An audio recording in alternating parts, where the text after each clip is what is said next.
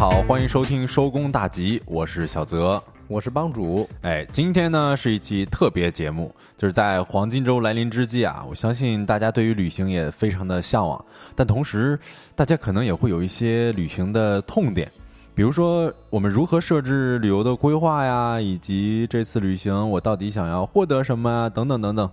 借着这个机会呢，我们请到了一位高端定制游的创业者，真挚旅行创始人吴越啊，他有非常丰富的个人旅行以及规划旅行的经验。哎，让我们请吴越老师给大家打个招呼吧。哎，大家好，我是吴越，不是老师。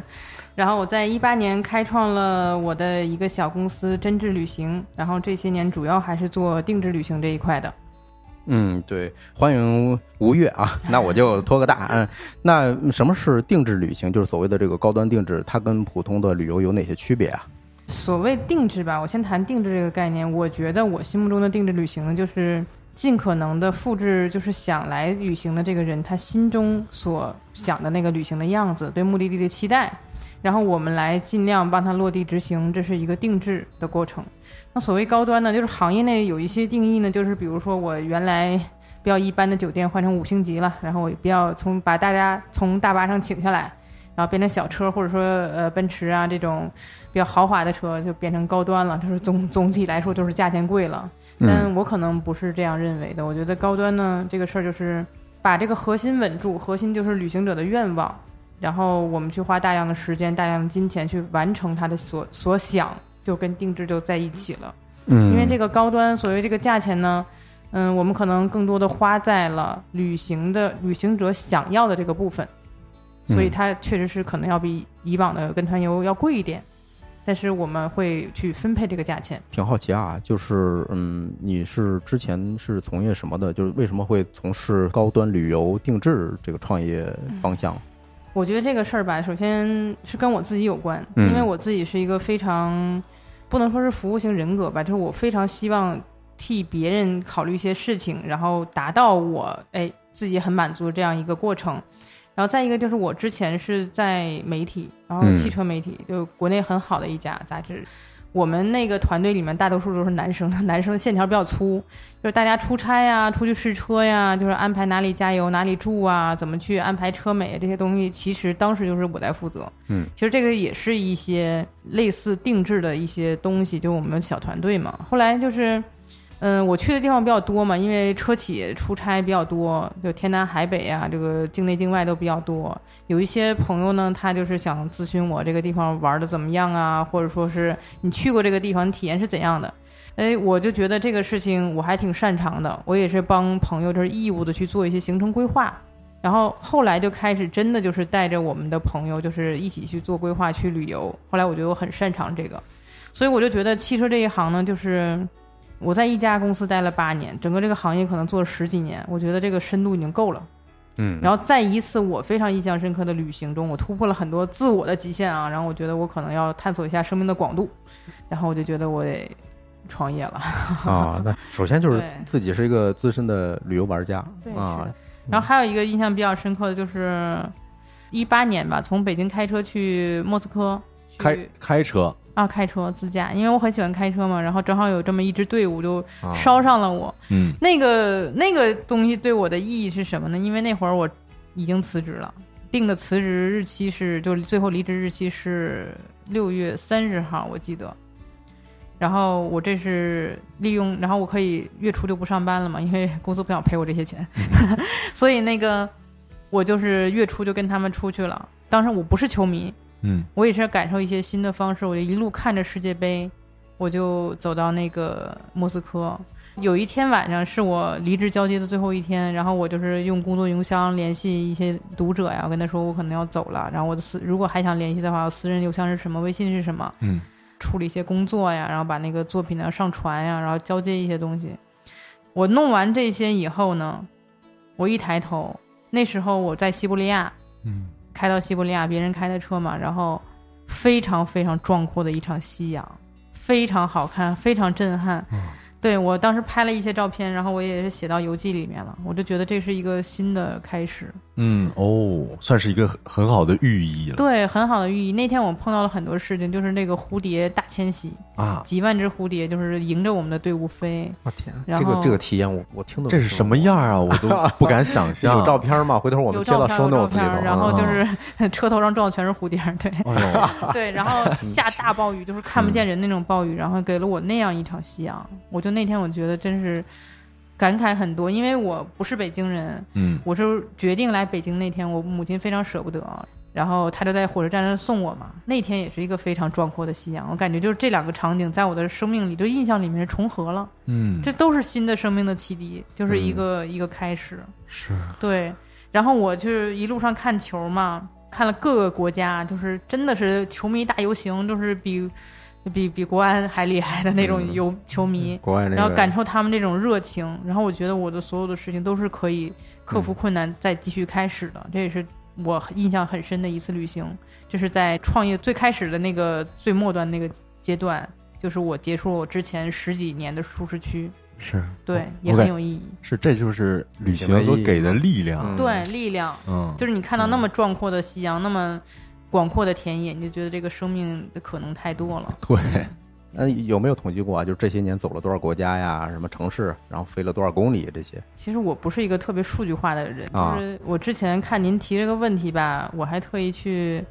就看了一下记录，是吧？找了一下，但是肯定是找的不全的。因为国家的话，应该是有70多个了，城市肯定是超200、300了。飞了多少旅程？就是现在能统计到的，可能就是80、90万这个公里，哦、但是境外的航班很多统计不上，肯定是100万以上。明白，明白啊、嗯哦，那就确实啊，那首先得把自己变成一个特别资深的这么一个爱好者。对对对，嗯、对你这个世界那么大，你总得去看看啊！你看完了，你才能告诉别人这个地方好不好看。嗯嗯，对，就是在过往的这些经历里头啊，就是发生过哪些特别让你记忆深刻的一些事儿吗？比如说感动的，或者说甚至带点惊吓的这种经历。一个比较惊吓的经历就是有一次我在非洲自己旅行哈，然后我需要那天搭飞机去南非，然后我当时是在哪儿？我当时是在一个非常小的一个地方，然后我要搭飞机去南非，然后我们雇的那个出租车司机就是把我放到了那个机场。我知道那个地方是有2个机场，所以我就查了是这个机场没错，然后我就把我放那儿。出租车司机就是给了他小费嘛，千万谢的走了，他就一冒烟就走了。到这个机场发现大门紧锁，还有应该40分钟左右登机，就这个机场里完全没有人、嗯、我当时第一反应就是我跑错机场了，嗯，但是我又联系不上那个司机了，因为没有信号了，嗯，然后我就觉得我就完全不知道怎么办，但我觉得它应该是个机场，它是个机场，它总会有人出现的，也不像一个废弃的机场。我就绕着这机场，就是这个航站楼走了几圈，终于发现一个人，然后他还不会说英文，嗯，然后我就很崩溃，我就是觉得那我不行，就是在门口等着，再搭一台车，我再回到城里，这个飞机565了，但是我这个生命安全比较重要哈，嗯。嗯，没想到在我登机之前20分钟，这个机场开始开灯了，开始有人开门，你进去就是迅速的拖了个行李，然后你走了2步小道你就上飞机了，上那种直线飞机，非常小那种飞机，它这个效率就是这样的。这机场效率至上效率至上，但是他们也是非洲人，其实非常懒，嗯，对啊，他贫穷的一部分原因也是这个，所以这挺有意思，这个挺有意思，对。然后上了飞机以后，大家也不用说话，也不发餐，就到了，就是我真的当时就以为我就是走错机场，然后我就被扔在那儿了，我又联系不上任何人，我语言又不通，这个很可怕。嗯，还是在非洲。嗯，我感觉用这个现在流行语说，可能非洲机场所有的人都是 I 人，他不想跟大家社交，也不想跟大家服务。对，有点那个意思。嗯，对。然后我们就是进去，然后拿证件，给我一张破纸儿，我就上了飞机了。对，挺有意思。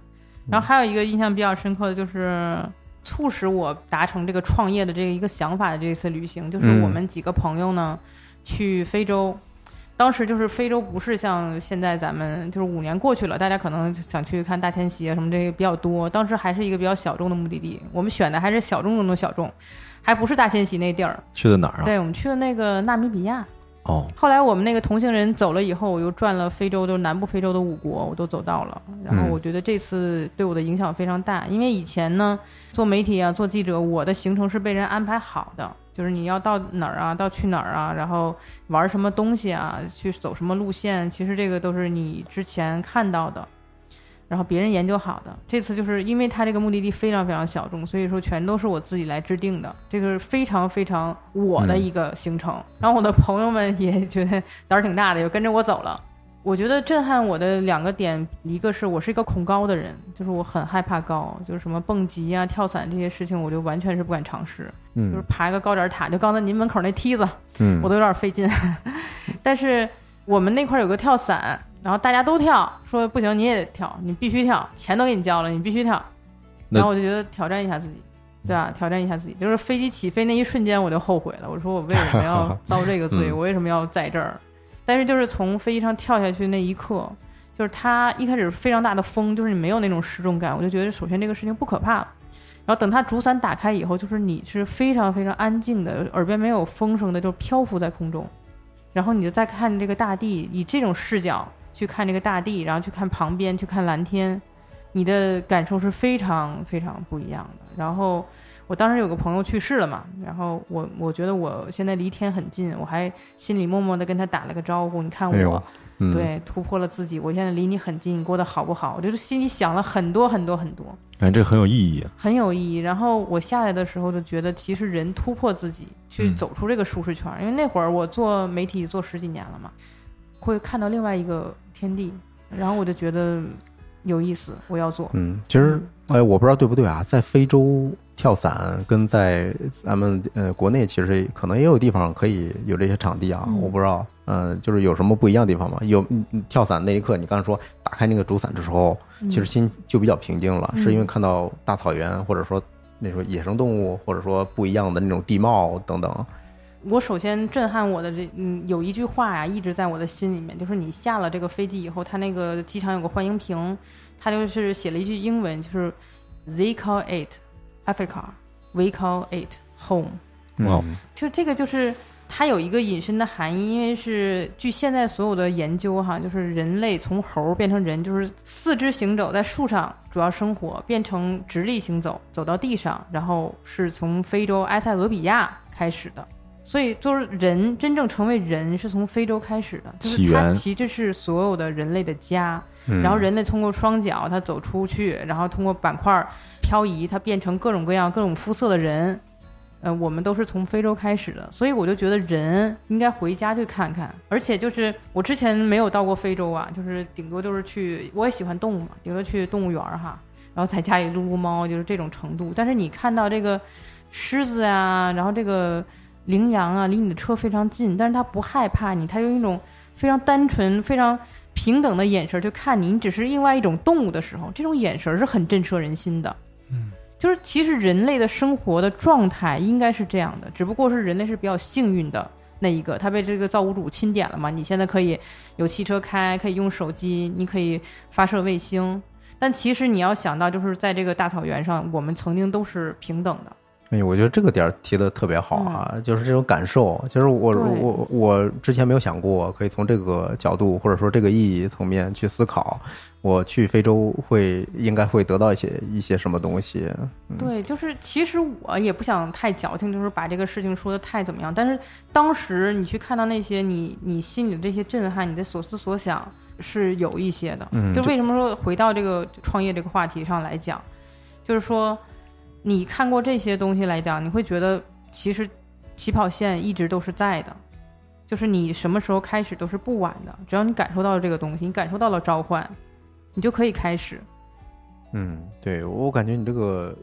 感受哈，就是自然萌发的这种特别真实。是的，是的。而且还有一点特别冲击我，就是我感觉啊，那个中国各地的旅游局都该学起来旅游口，是吧？你看人家在这宣传，但是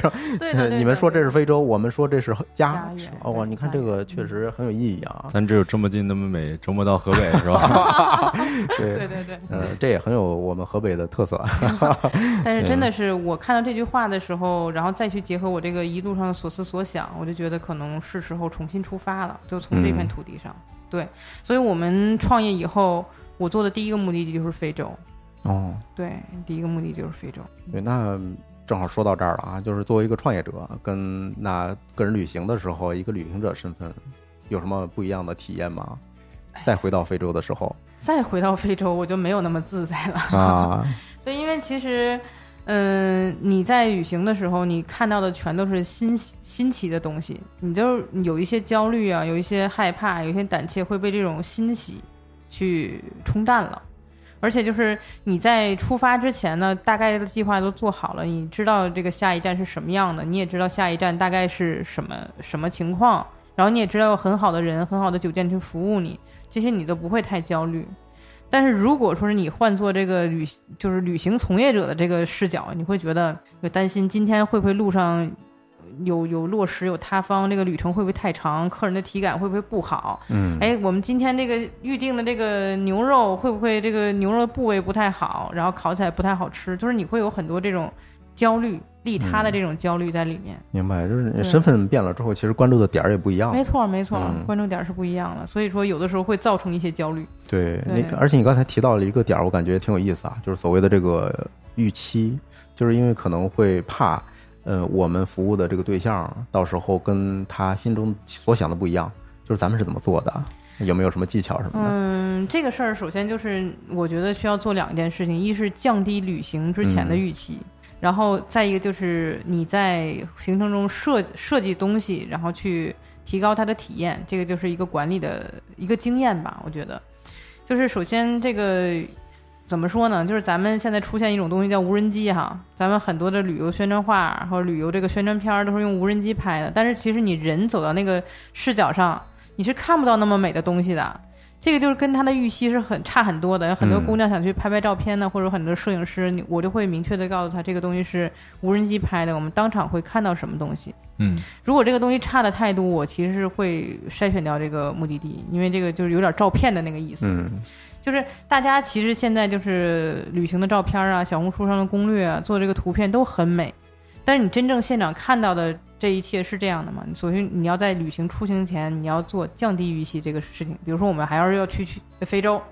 就是两位要去非洲了，我会告诉大家非洲确实很美，就像咱们说的，你会感到自然的召唤、内心的召唤，但是同时它不管服务多好，我们选用的酒店是多好，它的基础设施是差的，就是说我们可能路上有一些不太好的路况，我们这一天如果说你不用飞行那个进入的话，你可能会开很长时间，我们这个搓板路可能要开4个小时。但是同时这个时候我们会再设置一些节奏，就比如说我们开2个小时的时候，这个路边可能有一个平淡无奇的卖宝石、卖贝壳的小摊子，我们因为了解目的地，所以我们会在这个摊子给你停下来，大家支个桌喝点水，然后去跟当地人聊聊天，然后买东西，对吧？然后挑选一些就是纪念品这样的，我们去休息一下，然后我们继续上路。这个其实跟经验是正相关的，就是有没有人想去做这个动作，对吧？然后当你非常疲惫，我们赶到的时候，我们给你拐到一片山里，就是我们跟你讲，你看这个前面就是酒店的灯光，我们大概有半小时就到了，但是我们不往那儿去，我们拐到了一片山里，我也不告诉你这是干嘛。马上就有一个人调着鸡尾酒，有人拿着红酒在等你，你面前是一片特别壮阔的夕阳，旅行的疲惫一扫而空。然后我们再开半个小时到这个酒店以后，所有的人唱着歌列着队去欢迎你，然后你的这个大餐已经准备好了。这个其实就是一个比较把这个旅途中这个疲劳给掰过来的这样一个体验，就是你要做很多设计，对，去让它有个好的达成他的预期。因为没有人说是我这趟旅行我就是去遭罪的，我就是去不高兴，我就是去吵架去发火的，大家都是有期待，但是旅途中会碰到各种各样的问题，这就是旅行从业者的管理，然后怎么去达成他的期待。这样是我觉得我刚才听老师说的那个，我有一个特别印象深刻的点，就是我们知道怎么样去把握客户的一个疲惫值，就是比如说当他疲惫的时候，我们可能设置下一个环节，就是让他稍微的休息一下，让他把这个旅行的这个可能我们叫节奏吗，反正让他缓一下。我觉得这个其实挺重要的。对，因为其实这个事情也是跟经验相关的，以前不知道的时候就大家都冲，就是冲啊，冲到第五天冲不动了，就大家开始团队里头有小矛盾了，这是我自己做旅行者的时候。现在就是我们会发现，通过就是这也是我们这个经验和数据的累积嘛，就是第一天出发的时候可能大家对这个目的地有期待，哎，然后我们很兴奋啊，第二天走时间长点也没有关系，所以我们会把比较艰苦的放在头两天，但是第三天以后他开始疲劳了，他开始想家的时候，我们就会开始给你设计一个要么是特别精彩特别重头的一个景点，或者说一个体验，那或者说是我们给你制造小的惊喜，总之让你再把这个旅行的这个心气儿提起来。一般它长程旅行会出现在3天5天7天，然后就是12天这个样子。对，你要一直让它顶着这股劲儿，一直让大家就是保持对旅行下一段旅行的期待，然后大家其实就会感受比较好。明白。这个我觉得确实，因为现在像一些短视频，我们可能刷3秒，因为它这个节奏不对，我们就刷过去了。没错啊，现在这个旅行更是我们各种的感官可能都要沉浸在里边，所以这个节奏还是更重要的。对，有的时候我自己发一些旅行视频，你会看到它有一个数据很重要，就是什么3秒完播率啊，什么5秒完播率，其实这跟这个想法是一样的，就是我们在比如说3秒的时候给你设置一个点，让你往下看，看到5秒的时候我出现另外一个点，哎，我还想往下看，一直到这个旅行结束，就保持一个比较高的这样一个点。所以这个在旅行里边可能就是第3天第5天第7天这种感觉。通常来说是这样的，就是也是根据目的地不同，我们可能会有区别，但是通常来说是这样的。明白。那刚才其实站在一个比如说从业者，就是说我是一个创业者，我替消费者或者旅行者规划好这些你的预期你的节奏。那我突然有个问题啊，就是假如说其实我旅游经验比较少，但是我如果想做这么一个事儿，我有没有什么办法去管理我自己的所谓的预期以及什么旅行节奏这些？咱有没有什么特别实用的技巧吗？实用技巧啊，其实这个事儿就是很简单。首先你想去什么地儿能定吧，然后你想花多少钱能定吧，你能走多长时间能定吧，这个事儿其实就决定了很大的因素，就是你这个旅行要素基本上就是齐了。然后我就觉得就是。刚才我聊的就是说，旅行其实是个自我观察的过程，内观的过程，就是你沉下心来，你想我需要什么，我对哪一部分是最重视的。比如说我就喜欢住酒店，我想打卡好的酒店，就比如说这个城市有一个什么酒店我一定要去住，那你就把预算花在这儿。那比如说我想打卡这个航空公司的这一架新飞机，那也是一个点，我们就可以把预算花在这儿。那我对吃非常在意，那现在互联网很多嘛，互联网上的信息很多，咱们就可以把更多的精力放在吃上面，吃完了回酒店躺着，然后溜溜弯接着吃，这也是可以的。就是你最重视的是什么？那比如说我现在出去旅行呢，我比较重视体验，那我喜欢徒步，我喜欢跟自然在一起，那我会把很多的时间花在这儿。那比如说我每天早上我可能要徒步个5-6公里在森林里，那其实很累了，这个事儿可能要花个5-6个小时，那我们就是带上一个打包的午餐，我从中午开始徒步一直徒步到下午，我这一天就安排这一件事情，我也觉得非常的丰盛和满足，我不需要跑那么多景点，我看每一片森林我都觉得很高兴，这是我的点。那可能陈老师的点就是我想吃，我想带女朋友逛，去女朋友想拍美照，我想给她拍，那我们就去各种漂亮的地方，因为其实这个互联网这么发达，这个各种打卡攻略打卡点都是有的。那比如说我们那个您来到了这个乔老师来到了这个成都，哎，我就是想各种逛这个变脸啊，这种体验啊，我们去看熊猫啊什么的，那我们就其实就是这个点出来以后，那我们就把点连成线，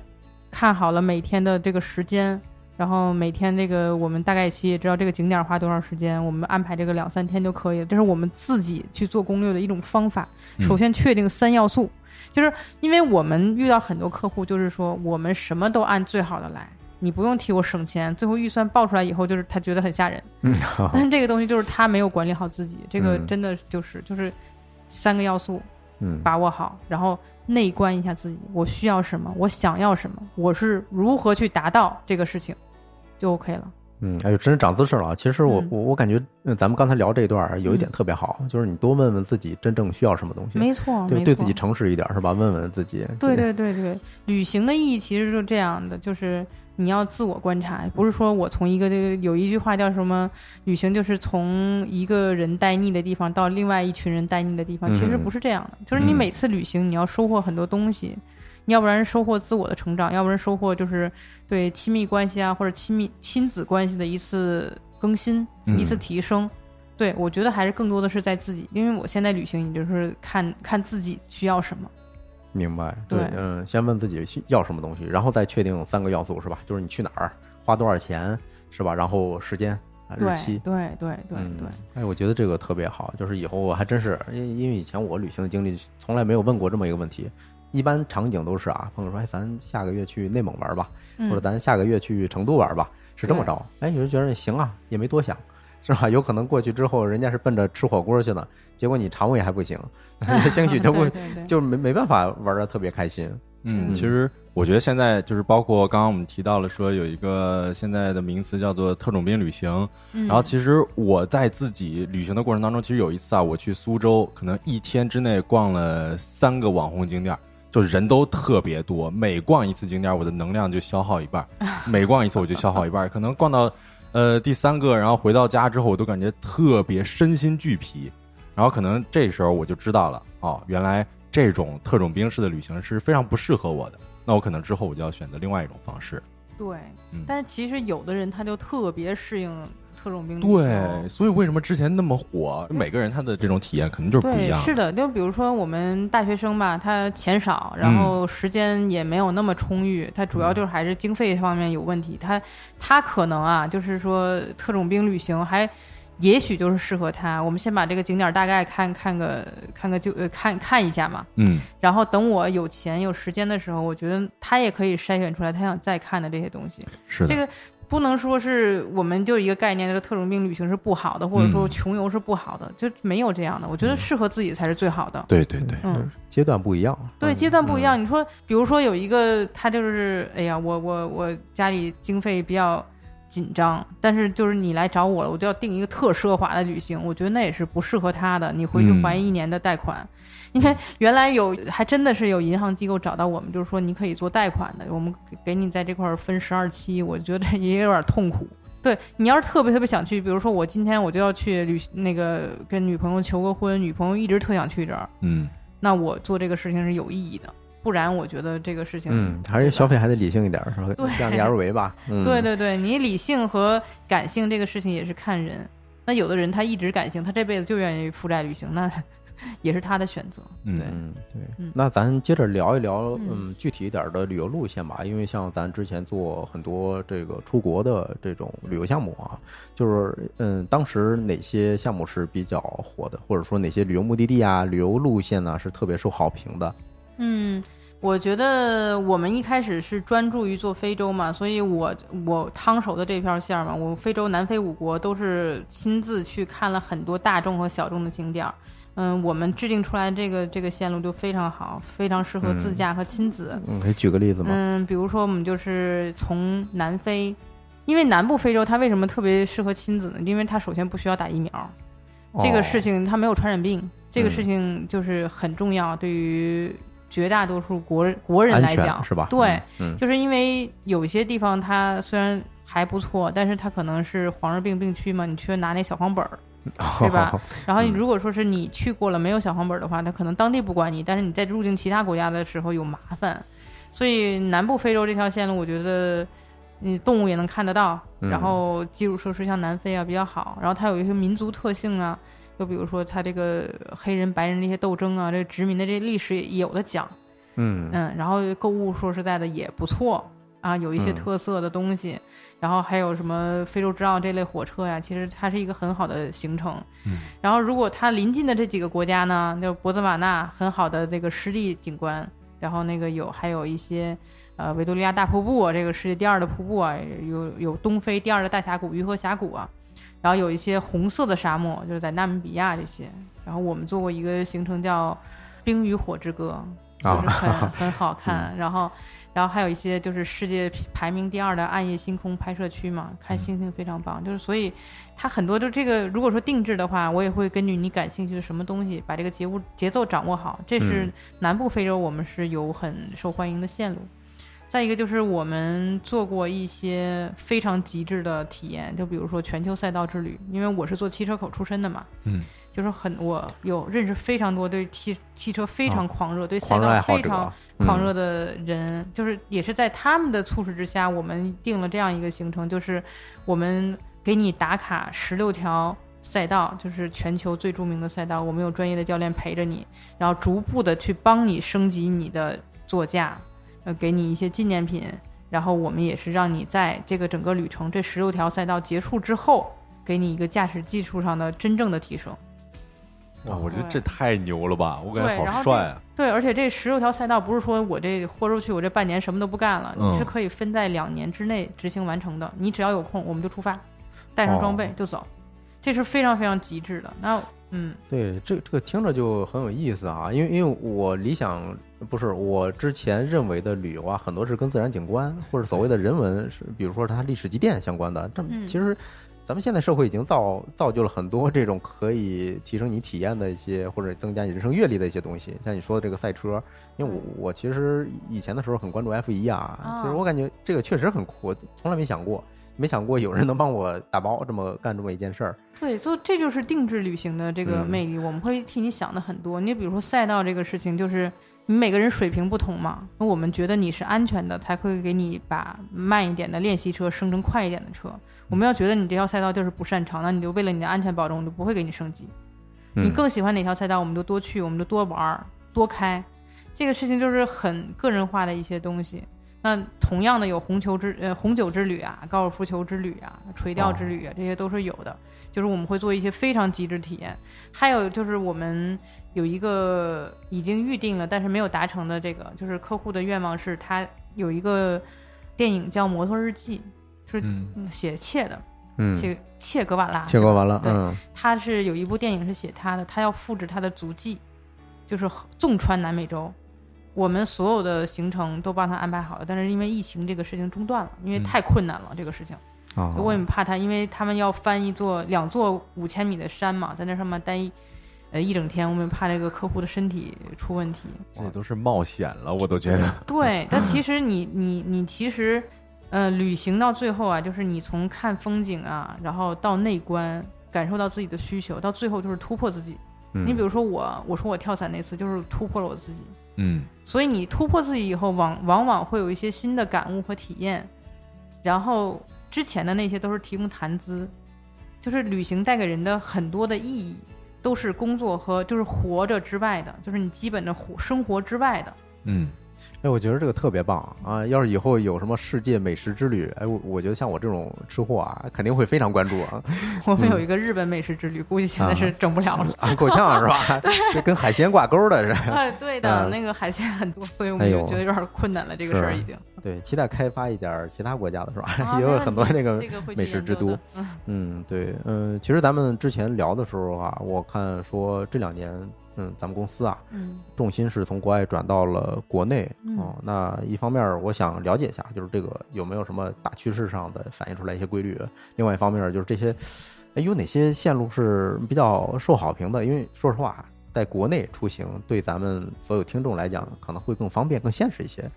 啊，对，其实我们疫情之后是观察到这样一些趋势，就大家其实签证以前签也就签了。那现在大家会觉得我干嘛不说走就走，拿身份证说走就走，对吧？就签证这个等待这个过程、准备资料的过程，对他们来讲已经成负担了，因为3年没签过了嘛。咱们这个护照可能也该换了，对，然后各种时间限制，有的过期了，所以说我们这个国内的转向是非常非常明显的，就是。但是我们想做的东西呢，就是说还是给客户一些不一样的体验，所以我们会做一些比较极致的目的地，就比如说云南呢，比如说是西藏了，比如说是新疆啊，我们靠边境的这一些，靠大山大河的这一些，因为其实中国的自然景观我觉得非常棒。是的，中国因为地大物博嘛，它有一些景观的组合，就是草原加高山啊，草原加森林呢，有一些地方就是你去瑞士其实看的也是那些东西，对吧？就只不过国内这个景区开发它有的时候有点偏，所以让你的体验不太好。但我们的任务就是带客人去体验更好的地方，然后我们这几年的趋势就是客户，就是我们观察到的客户，这些中产呀，或者说一些企业主啊，他们对自然这些体验类的项目是更感兴趣的。然后就是不也可能，比如说去黄果树瀑布啊，我也不要求非得去那个瀑布本身，我们可以感受这个地貌，可以感受这个森林，对吧？不是打卡式的了，已经变成体验类的了。对。然后我们还观察到一个趋势，就是说，特种兵肯定是在我这是不太存在哈。然后就是我们一些打卡式的旅游已经变成度假了。哎，我就是今天我就是很累，工作很累，我就想去海边，我就听着海风睡觉。哎呦，这感受！对，我就是躺在那儿几天，我就是晒太阳，把自己肤色变深。我不再要求你司机每天带我去这个地方，我要求你带命。但是我不要求你每天带我去多少个景点，我必须去哪里，我不打卡了，我就是忠于我自己内心，我就是休息。我觉得这也是一个非常好的一个趋势。你像国外有一些欧洲人，他们度假有的时候就是我就是到这个地方待几天，我喝喝咖啡，跟心爱的人喝点酒，我们晚上跳个舞，哎，就是这样，我觉得很好，很放松。对，是我这几天看一个剧叫《白莲花度假村》，但是一直是就找了一那海边，然后在那边就度假，很惬意。虽然发生了一些很抓马的事，但是确实那种感觉是不一样，就是你找一个非常舒服的，让你自己舒服的地方，你可能不一定要做啥事儿，对的，那可能就跟你的伴侣就陪在一块儿，可能就已经很好了。那听起来其实是咱们国内的消费者啊，就旅行者，其实越来越明白自己想要什么东西，没错，是吧？跟以前他也开始内观了，对的，这点变化还挺有意思的。聊到这儿，我想聊一聊哈，就是你认为这些目的地也好，还是路线也好，就是近2年突然兴起的，就咱国内的这些，那他们有没有什么共性啊？就是给消费者提供的某些价值？我觉得是所有的国内的酒店，他们更重视在地体验了。就是说我们可能他提供的价值就是说人伴侣之间要提供情绪价值吧，我觉得酒店其实也是这样的，目的地也是这样的，他提供的更多的是一种让你去作为一个当地人去感受到的一些东西。然后就是比如说一些酒店他会提供徒步，还有提供你们去藏民家里走一走，就是我给一些酒店提供的建议，甚至说是你让他去放一天羊，让他去赶一天马，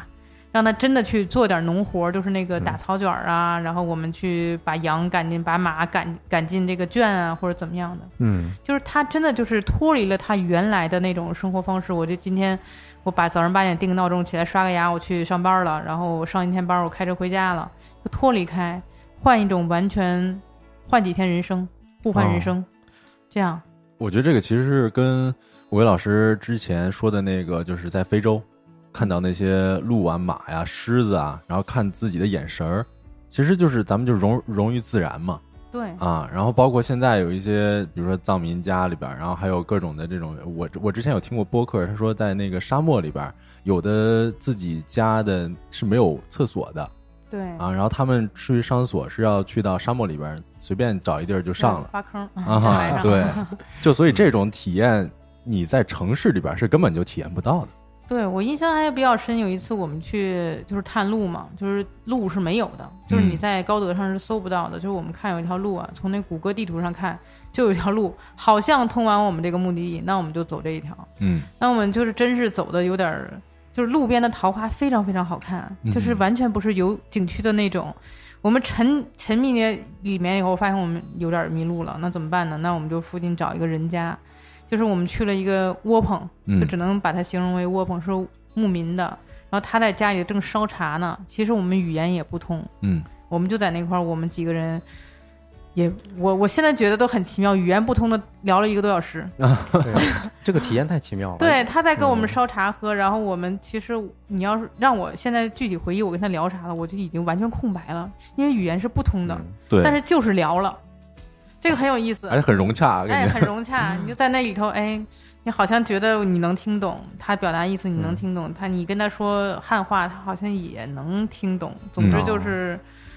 非常非常神奇的1个小时。我觉得我那会儿就是当地人。对，你看这就是什么《桃花源记》嘛，是《桃花源记》怎么发现的，是吧？是的，是的。对，其实这种旅游方式的话，就是脱离那种走马观花式的，你要特别深度的去体验人家是怎么吃饭、怎么走路。是吧？日常的工作生活是什么样的？嗯，这个很原生态啊，已经变成另外一种方式的田野调查了，说实话。然后你比如说我是一个其实特别爱干净，稍微有点洁癖的人，但是你到那个人那个窝棚里面席地而坐，他前头就是牛粪烧的那个茶，嗯，我觉得完全是很自然的，完全没问题是吧？没有问题，嗯，我就接受了。很好，对，就融进去了。对的，对的，对的。嗯，就这种旅行体验，我就觉得，不提倡大家去走野路，但是我觉得达到的效果应该是这样，就是你忘了你是谁，你忘了你身份的这个标签，哎，我是一个创业的、搞旅行的，然后最近有点焦虑的人，您是一博主，您是一上班的上班族，就脱离这个身份，忘了自己是谁。嗯，对，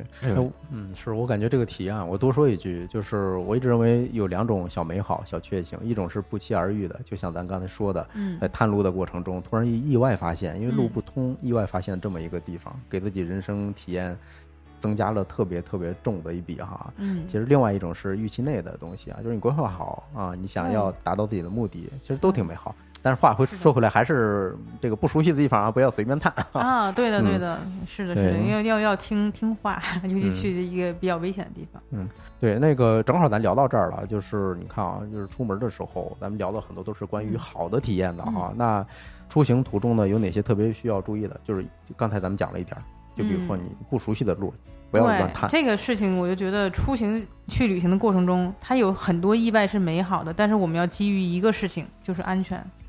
嗯，对，安全这个事情非常非常重要，就是所有的东西都应该为安全来服务。如果说是就是不要太 push， 就是要保证自己的一个底线。就是有的时候我们也会经常经历这种情况，就探路的时候我们觉得这个事情这个景点或者说这个地方多停留一点，或者我们多去探了一条路，结果回来就很晚，这个事情就不安全。嗯，因为人的一生这么长，你再回到这个目的地的可能性是有的，就是不要太 push 自己。然后如果说是女孩子或者说是很少的小团体，一定要把酒店订好，然后找当地靠谱的服务商。如果说不通过我们这种定制机构或者旅行团，也要找非常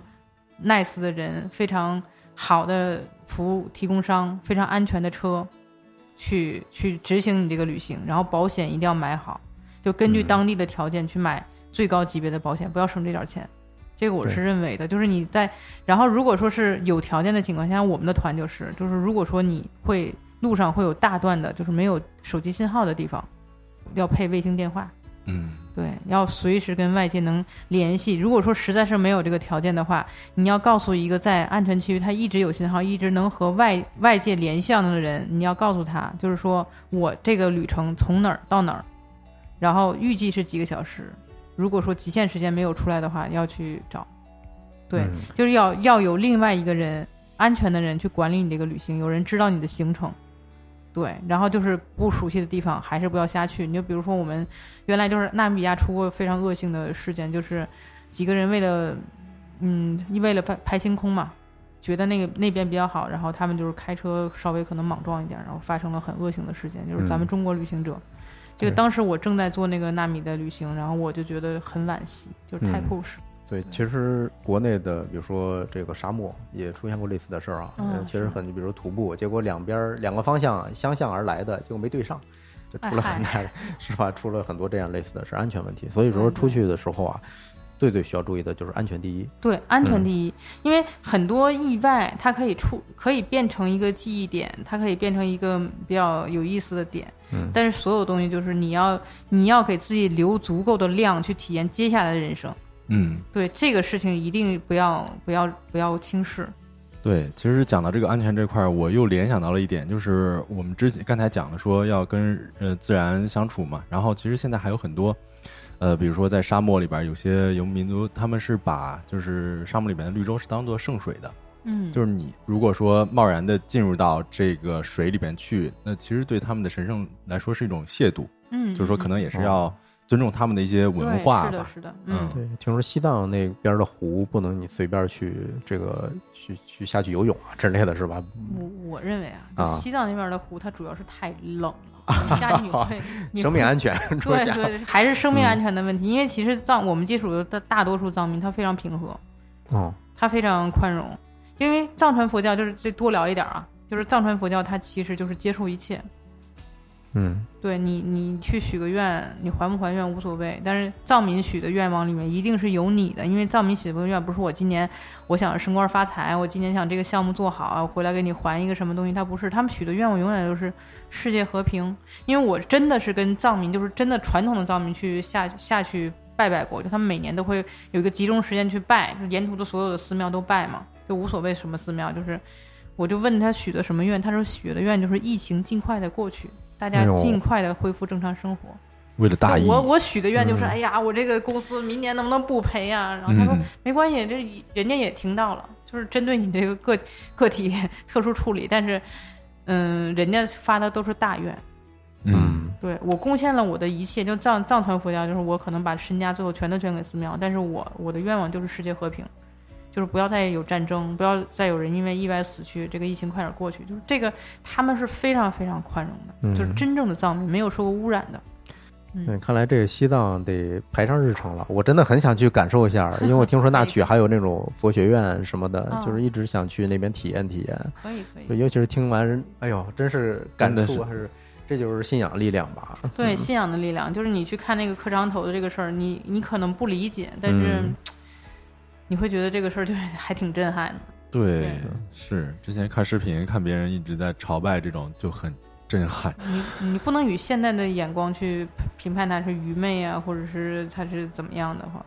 他就是信仰，就是人很多痛苦是源于没有信仰，你有信仰的话你会感觉好一点。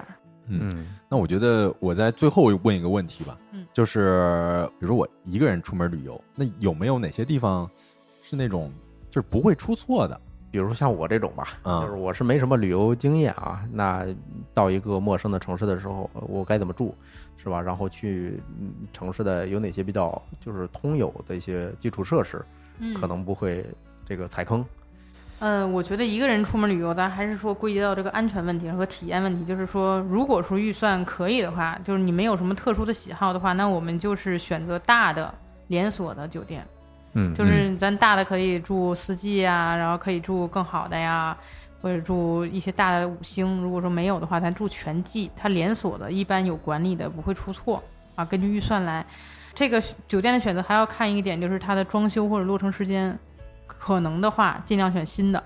然后新的设施啊，或者说它这个管理啊比较先进，就会更好一点。然后如果是城里的话，去一个比较大的地方的话，那博物馆一定不会出错。博物馆一定是精华所在，而且就找一个咱们馆内的讲解嘛，就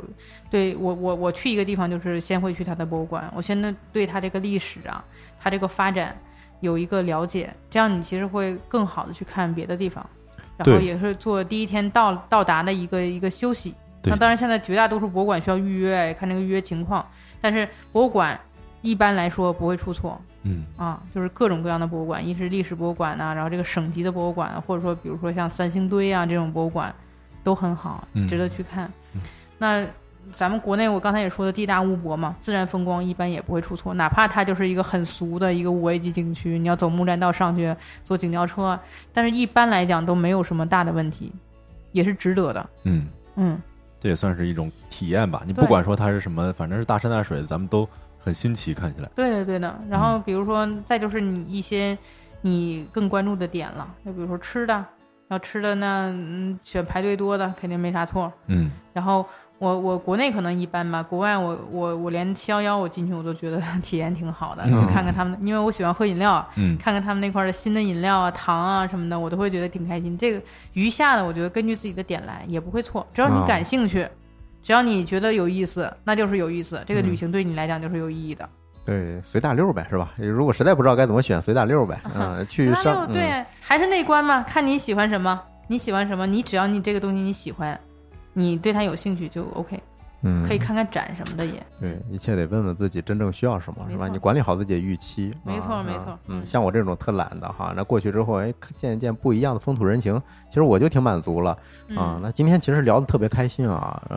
就是吴老师，你看你这儿还有什么最后想叮嘱一下的或之类的？保持清醒，保持敏感，不要麻木，这是我对我自己的。要求，就是对，一直在路上，是吧？你就是通过旅行，其实可以达到这么一种状态的。对的。叮嘱一下，如果说叮嘱的话，就是还是说注意安全，然后尽量的不要自己出行，然后一定要有个安全的联系人，然后在你的如果说你去徒步或者说做一些比较刺激的活动，一定要在自己的身上留好紧急联系人的方式，然后买好保险，这是需要叮嘱的。如果说出境的话，然后多了解风土人情，然后多了解宗教禁忌，因为国外有一些地方这个宗教禁忌还是比国内严重很多的啊，这些。然后也是去地质不太稳定的地方呢，这还是说我们就是做好一些准备，尽量不往那边去，然后尽量不脱团，尽量是结伴而行，这是给大家的一些叮嘱。提升旅行体验这方面，还是我们说要内观，知道自己喜欢什么，然后管理好预算，这样就比较开心。预算肯定会超，但是超点看你的承受范围，然后我觉得会有一个比较好的旅行体验。那行，那今天感谢吴越老师的分享，感谢，就是聊特别好，谢谢谢谢。其实我觉得咱们这个标题都可以定了，就是旅行就是一场个人的内观。哎，没错，我可以分享我写的内观那个文章给你。确实是非常受感触，我是这样啊。行，那要不咱今天就先这样，好。